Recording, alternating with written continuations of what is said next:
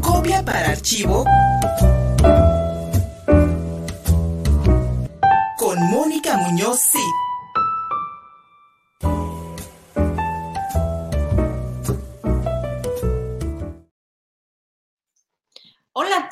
Bienvenidos a estas cápsulas que preparamos con varios artistas contemporáneos, en eh, su mayor, mayor número de veces poblanos. Y hoy pues tenemos un querido amigo cholulteca, muy, muy de este espacio, porque Miguelito no está para saberlo, pero muchas veces condujo este programa hace ya unos cuantos años, por lo menos que como cinco, Miguel. Miguel. Sí, ¿me escuchas? hola, hola. No, ya me fui. ¿Qué tal, Moni? Hola, bienvenido, Miguelito. Oye, pues, este, estás participando en la convocatoria, bueno, participaste en la convocatoria que hizo el Museo Amparo y el Instituto Municipal de Arte y Cultura, Flash 2.0, eh, Focus de Arte Contemporáneo, resultaste seleccionado con una pieza muy interesante que, de la cual nos vas a contar hoy. Va a estar todavía expuesta en, el Museo Amparo hasta finales de octubre. Eh, y estamos esta mañana platicando para que Miguel nos comparta pues esta experiencia, nos cuente la pieza y nos invite a ir a conocer esta instalación en el Museo Amparo. Bienvenido, Miguelito, ¿cómo estás? Hola Moni, pues hola a todos, todas, todes, de gente conocedora, muchas gracias. Muchas gracias. Eh, por la invitación, pues estamos aquí, mira, muy contentos de regresar a, esta casa. Exactamente, es tu casa, Miguel. Eres un artista egresado de la Universidad de las Américas con una larga trayectoria en muchísimas exposiciones, eh, has hecho residencias de producción en otros países como Hungría, como Brasil. Eh, hemos visto tus piezas en, varias, em, digamos, eh, con varias herramientas como el textil, la escultura, el bordado, la pintura. Cuéntanos un poquito, Miguel, para empezar, em, ¿cómo es tu práctica artística? El performance. Sí, pues en realidad inicio mi, práctica artística, sí, desde la, desde la licenciatura. Y em, pues me di cuenta que en realidad las artes son multidiversas, multifuncionales, multitécnicas, ¿no? Y mi preocupación inicial fue retomar todas aquellas artes que se salieran de lo que denominamos las bellas artes o las artes mayores, ¿no? La pintura, grabado, a veces la escultura, la talla en piedra. Entonces decidí como retomar estas técnicas que no, que salieron de esta lista por no ser consideradas así, las grandes. Entonces decido empezar con el bordado, una de las primeras técnicas que sale del contexto de las bellas artes, y de ahí inicio, ¿no? Como esta, en esta necesidad de ir explorando con técnicas, con materiales, y pues he tratado de explorar hasta donde más se puede. Siento que el trabajo del artista es sí, eh, si bien no lo tenemos que saber todo, pero sí hay como que meternos eh, de, pues no de lleno, pero sí meternos y tener conocimiento por lo menos básico de lo que, de la técnica de la cual estamos hablando. Y bueno, ese es un ejemplo de, de por qué también empiezo a retomar la cuetería dentro de mi práctica artística. Primero, por una necesidad de nombrar estas prácticas que si bien eh, pueden ser queridas por muchos, pero también odiadas por otros, ¿no? Y pues en el contexto cholulteca, la verdad es que la pirotecnia es parte fundamental de los usos y costumbres. Eh, y justo surge mi pieza, eh, que está ahorita en el Museo Amparo, por una historia que me cuenta, bueno, ya voy a hablar un poquito de la pieza, pero también para que vayan entendiendo el contexto, ¿no? De, cómo, cómo fue que surge. Sí, Flash es una convocatoria abierta de, para artistas de cualquier tipo de edad, de género, eh, práctica, y eh, pues lanza el Museo Amparo junto con el IMAC una convocatoria para eh, una beca de producción. En este caso, pues gracias al comité de selección, pues quedó seleccionado y mi pieza es una conmemoración a todas ellas eh, memorias que se van perdiendo o bien se van transformando a lo largo del tiempo. Eh, inicio mi, proyecto con un cuento o una narrativa que me cuenta mi abuelo de, respecto de cómo es que la cuetería se inserta muy bien en el contexto cholulteca. Y él me cuenta que nuestros antiguos eh, durante las procesiones eh, llevaban una serie de percusionistas, los cuales iban cargando unas ollas gigantes, eh, a las que se les iba golpeando a manera de campana o a manera de un llamado especial para el pueblo. Entonces, durante la procesión iban haciendo ciertas estaciones, más bien se iban parando en ciertas estaciones y llamaban al pueblo a través de el golpear este, estos objetos. Y Ochelán significa en, un español muy, muy básico, significa se rompió o romperse. Eh, pero en náhuatl, eh, en el náhuatl inicial, eh, es, una, es, una, palabra muy poética, porque en realidad describe el sonido que produce una vasija de barro al romperse. Entonces, em, decido retomar, digamos, desde este contexto de la historia y también desde los percusionistas, pues hacer una especie de altar, memoria a estas historias. Entonces, por eso de esta manera eh, meto la, la, cazuela campana, la cual, pues, bien, eh, si bien es muy, muy de nuestro contexto, del contexto poblano, pero también ya ha salido, ¿no? Eh, ha salido a, a, nivel internacional y es también conocida esa figura. Entonces, mi pieza está llena como de pequeños simbolismos, los cuales, pues, nutren esta historia, ¿no? Ahí. Eh, y bueno, eh, la, la, la, pieza es una estructura de carrizo. Sí, Moni, dime.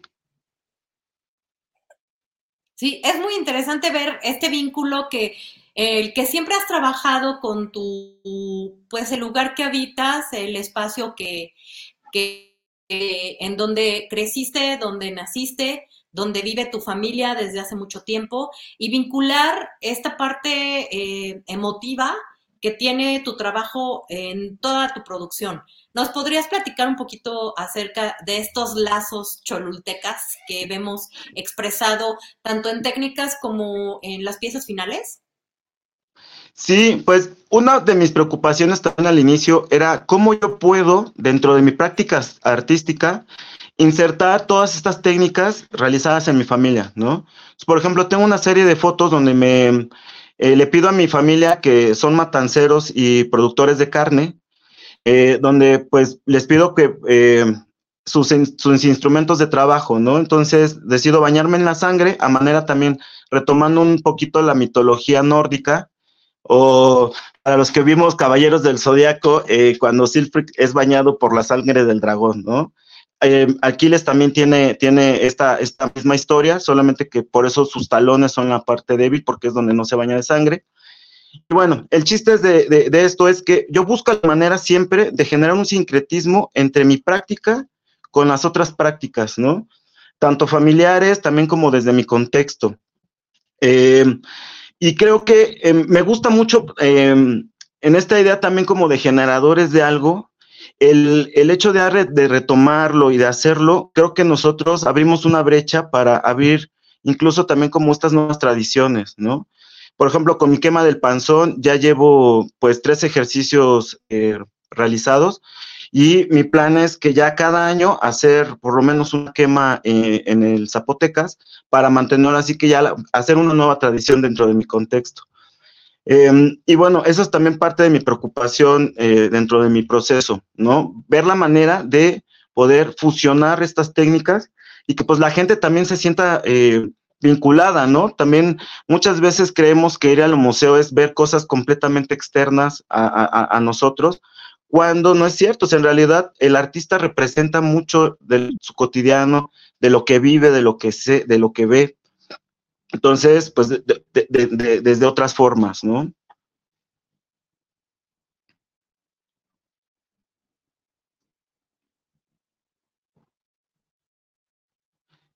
Y bueno, pues, el, la, la, la, cazuela que estamos viendo también eh, tiene una narrativa. Eh, parto de, desde el conocimiento de la cocina, porque también me gusta eh, estar ahí indagando eh, desde mis memorias. Y por ejemplo, la cazuela la interviene con el agua eh, que ocupa en este famoso proceso de curación de las cazuelas. Eh, ahí también conmemoro un parte, eh, una parte de esta memoria que se cambió, que se transformó, porque lo que significa el agua, perdón, en, en nuestro contexto se le llama agua de Nixcomi. Y en, el, en, en, en, en, mi contexto piensan que es la olla donde se hace el nixtamal. Y sí, pero en realidad esa agua eh, se, se, se, denomina nixomil. Y nixomil es un agua de desecho, pero que no es que, no es que se tire, sino más bien va a tener una segunda función. Y en este caso es transformar esa agua de nixomil en, una, en un mortero con el cual se va curando. Y cada casa, a donde todavía se lleva a cabo esta práctica, también tiene su propia receta, tiene su propia fórmula.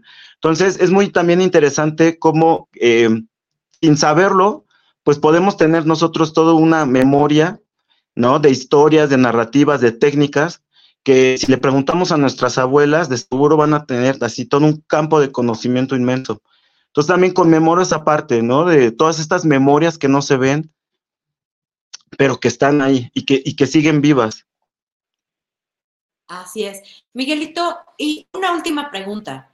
Eh, siendo un poco abogado del diablo, ¿por qué piensas que el cocinar o el compartir los alimentos tiene que ver con una práctica artística?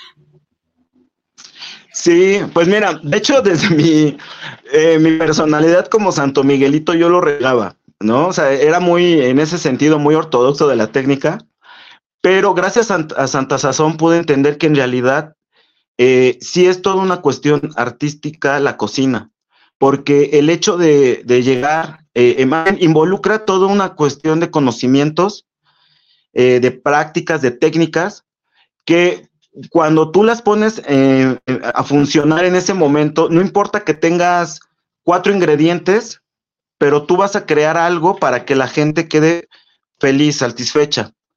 Entonces, en ese sentido ya empecé a entender que por eso la cocina es eh, también todo un campo eh, dentro de las artes, precisamente por eso, porque no nada más podemos llegar a improvisar, sino requerimos un, bagaje tan, ya sea nada más del el hecho de, de, contemplarlo desde nuestra cocina para ponerlo en práctica, ya hay un bagaje, ¿no? Ya hay una, una historia, una memoria que está detrás de nosotros que puede avalar o que puede eh, sostener eso que estamos haciendo. Entonces, por eso Santa Sazón viene a romper ese, ese paradigma de Santo Miguelito, ¿no? Por eso ya empiezo también a jugar mucho con, con estas cuestiones de memoria desde la cocina.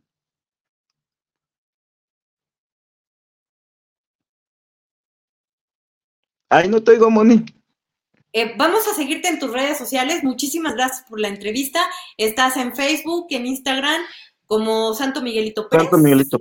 Así es, Santo Miguelito Pérez. Ahí estamos en las redes sociales. Y pues no me queda más que invitarlos a que sigan mis redes, a que vayan al museo.